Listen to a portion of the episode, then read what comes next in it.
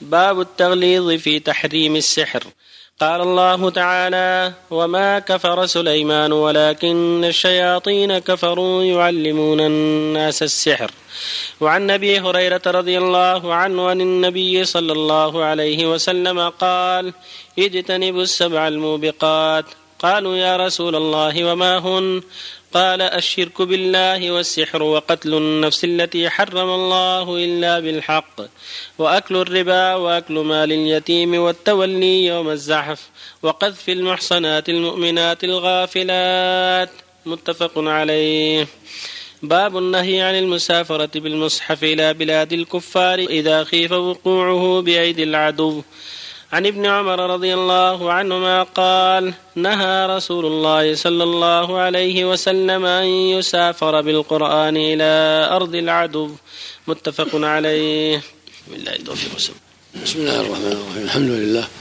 وصلى الله وسلم على رسول الله وعلى آله وأصحابه ومن اهتدى به. أما بعد هذه الآية والحديث الكريم وما بعده كلها تتعلق بأحكام أما الأول فيتعلق بالسحر ووجوب الحذر منه. قال الله جل وعلا واتبعوا ما تلو الشياطين أمرك سليمان وما كفر سليمان ولكن الشياطين كفروا يعلمون الناس السحر وقال بعده ويتعلمون ما يفرقون بين المرء وزوجه وما هم بضارين به إلا بإذن الله ويتعلمون ما يضرهم فهو شر عظيم وبلاء كبير. فالواجب الحذر منه. ولهذا قال جل وعلا ما يعلم حتى يقول إنما الفتنة فلا تكفر. فالشياطين تعلمه الناس ليكفروا والملكان يعلمان الناس ويحذرانهم بأنه كفر. حتى يقول إنما نحن فتنه يعني اختبار وامتحان وابتلاء فلا تكفر يعني بتعلمه. وما هم بضارين بهم احد إلا بإذن الله. والسبب في ذلك أن تعلمه إنما يكون وسط الشياطين. وعبادتهم من دون الله والاستغاثة بهم والذبح لهم والنذر لهم ونحو ذلك. فلهذا كان تعلم السحر وسيلة إلى الشرك بالله. فمن تعلمه إنما يتعلمه من طريق الكفر. وهم أهل السحر يستخدمون الشياطين في تنفيذ مرادهم من إيذاء أحد أو ظلم أحد أو قتل أحد أو غير هذا. فالسحرة هم أولياء الشياطين يتولون عبادتهم من دون الله والاستغاثة بهم والنذر لهم والذبح لهم ويستعين بهم على ما يريدون من إيذاء الناس. ولهذا كتب عمر رضي الله عنه إلى قواد الجيوش في الشام أن يقتلوا كل ساحر وساحرة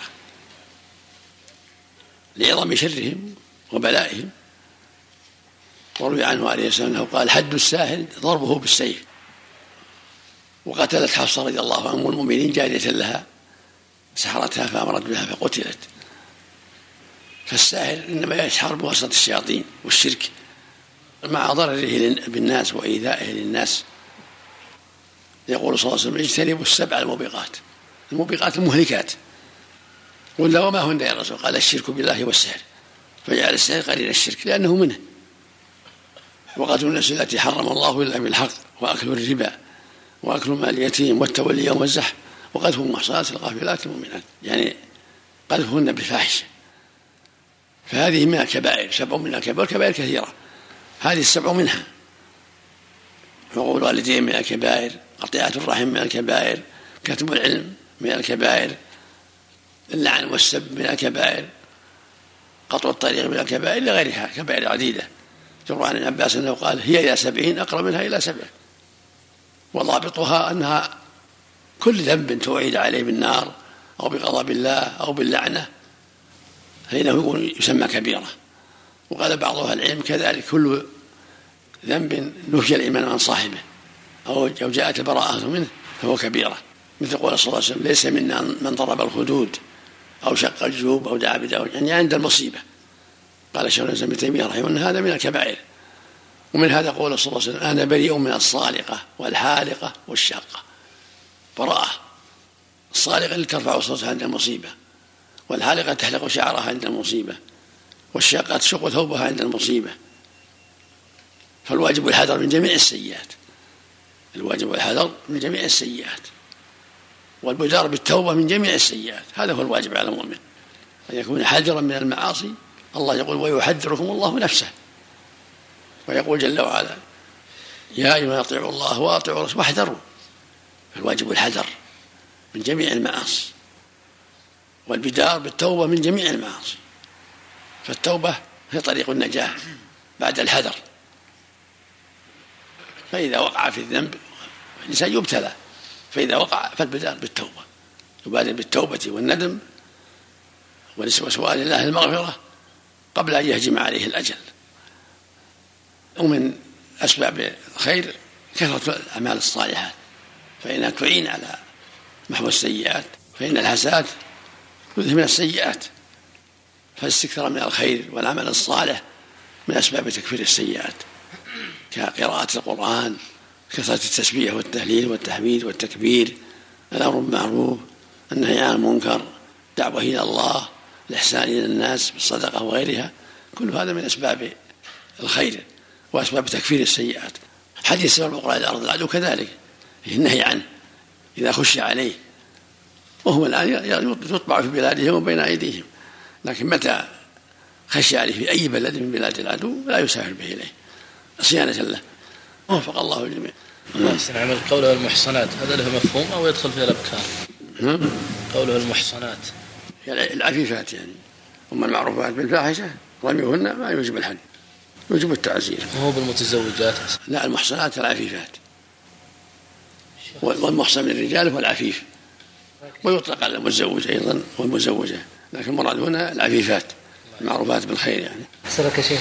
سمعت أحد الأشخاص تكلم عن بقاء الإمام بعد صلاة الفجر وصلاة المغرب أنه يبقى مستقبلا القبلة؟ حتى يهلل لا إله إلا الله وحده لا شريك لا غلط. السنة ينصرف المأمومين. إذا قال اللهم أنت السلام ينصرف المأمومين. هذه السنة. هل في نهي عن استقبال القبلة واستقبال هذا كان النبي. النبي قال صلوا كما رأيتم نصلي كان إذا استغفر ثلاثة وقال اللهم أنت انصرف إلى الناس. في صحيح مسلم عن عائشة رضي الله عنها قال كان النبي ينصرف إذا فرغ من قوله اللهم أنت السلام ومنك السلام. تباركت يا ذا الجلال والإكرام. الله يحسن عملك القصة الواردة في معنى هذه الآية أن الشياطين دفنوا تحت كرسي سليمان عليه الصلاة والسلام. هذه أخبار إسرائيلية. أو الأخبار الإسرائيلية ما عليها اعتماد. ما يعتمد عليه لا ما إسرائيلية السحر تخيير يا شيخ. نعم الآن يستعمل السحر سحران سحر بالعمل وسحر بالتخيل سحر أصحاب فرعون بالتخيل يخيل اليهم السحر أنها تسعى. جابوا عصي وجابوا حبال وفعلوا أشياء. تزبل على الناس على أن العصي تمشي وأنها وأن الحبال تمشي وأنها حيات. فصار تخييلا وهذا يقع كثيرا من الناس يدخل على الناس في دكاكينهم وغيرهم يخيلوا عليهم ويأخذون أموالهم. وهذا سحر خبيث. والسحر الثاني بأعمال الشياطين من أدوية ونفس في العقد وغير ذلك مما يفعلون مع الشياطين. حتى يؤثروا في الإنسان بإذن الله. وما هم به ظالمين. هذا إلا بإذن الله هذا لله الكوني القدري. فيقول بالنفس العقد ويكون بأدوية يفعلونها يسقونها الرجل أو يشقونها إياها حتى تؤثر في رأسه أو تخيل يعمل معها أشياء تخيل حتى يرى, يرى زوجته في غير الصورة التي كانت عليه حتى يبغضها.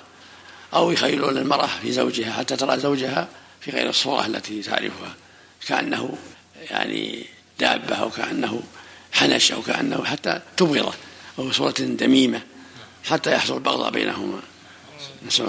وهذه هي التولة والصرف وعمل النساء. نسأل الله العافية. نسأل الله إليك يا شيخ. بالنسبة للعلاج يعني بالقرآن هل مثلا يكثر من يعني التلاوة على نفس الشخص المصاب يعني من عدد الصور أو يعني تكفي صور ما, ما تيسر لكن إذا قرأ قل هذه المعوذتين أفضل لأن الرسول لما لما نزلت بعد ما أصابه السهل عافاه الله من شر ما أصابه وقال ما تعوذ متعوذون بمثلهما يعني ولو ربها رب الناس ما يقول والله أحد. يقرأها كان النبي يقرأها عند النوم ثلاث مرات صباح ومساء ثلاث مرات عليه الصلاة والسلام. والصحابة رقوا اللديغ بالفاتحة فقط. الصحابة رقوا اللديغ بالفاتحة. وعافاه الله في الحال. يعني إذا أيقن أنها يعني تشفي المقصود المقصود يقرأ هذا ما كل القرآن شفاء لأن أحسن الله إليك يقولون إذا مثلا ما أثر يعني في الشخص مع القراءة يعني اعتبر أنه ما تيقن أنه لا ما هو لا ما هو بلزوم. لكن بعض الناس قد يقرأ وما عنده يقين ما عنده عقيدة طيب ما تنفع قراءته. وبعض الناس المقروء عليه ما عنده ثقة بالقارئ ولا ثقة بالقرآن ولا ثقة بالله فلا تنفع فيه القراءة. نسأل الله. أما إذا الله جمع بينهما القارئ ثقة ومؤمن بالله وأن الله مصرف الأمور والمقرئ عليه عنده ثقة بالله وعنده إيمان بالله بإذن الله يحصل الشفاء. أحسن الله عليكم يا شيخ، في ناس يتسمون بسحرة يا شيخ ولهم ألعاب ما يقال يا شيخ ويمارسون هذا الشرك الشرك التخييري. إذا عرفهم يرفع بأمر من الأولين إذا كانوا في هذه المملكة. يرفع بأمر من الأولين الأمر حتى يقتلوا. مقصود كيف يميز بين الألعاب يا شيخ البهلوانية هذه تعرف تعرف الخياط بعض الناس يشبه الناس يخرج من فمه بيض وطيور وكذا. هذا السحر التخيل. نعم. أخبرنا كثير من الناس عند اللعب يشوفونه يخرج من فمه طير ولا من ولا بيضة. وما نشي. ويشوفونه يمشي على الحبل وهو ما مشى على الحبل أحد. اللي ينكره العقل يكون يعني؟ كل هذا كله تخيل يعني مثل شغل سحرات فرعون. حطوا حبال وعصي في الأرض. قبل تخترش تحسبونها حيات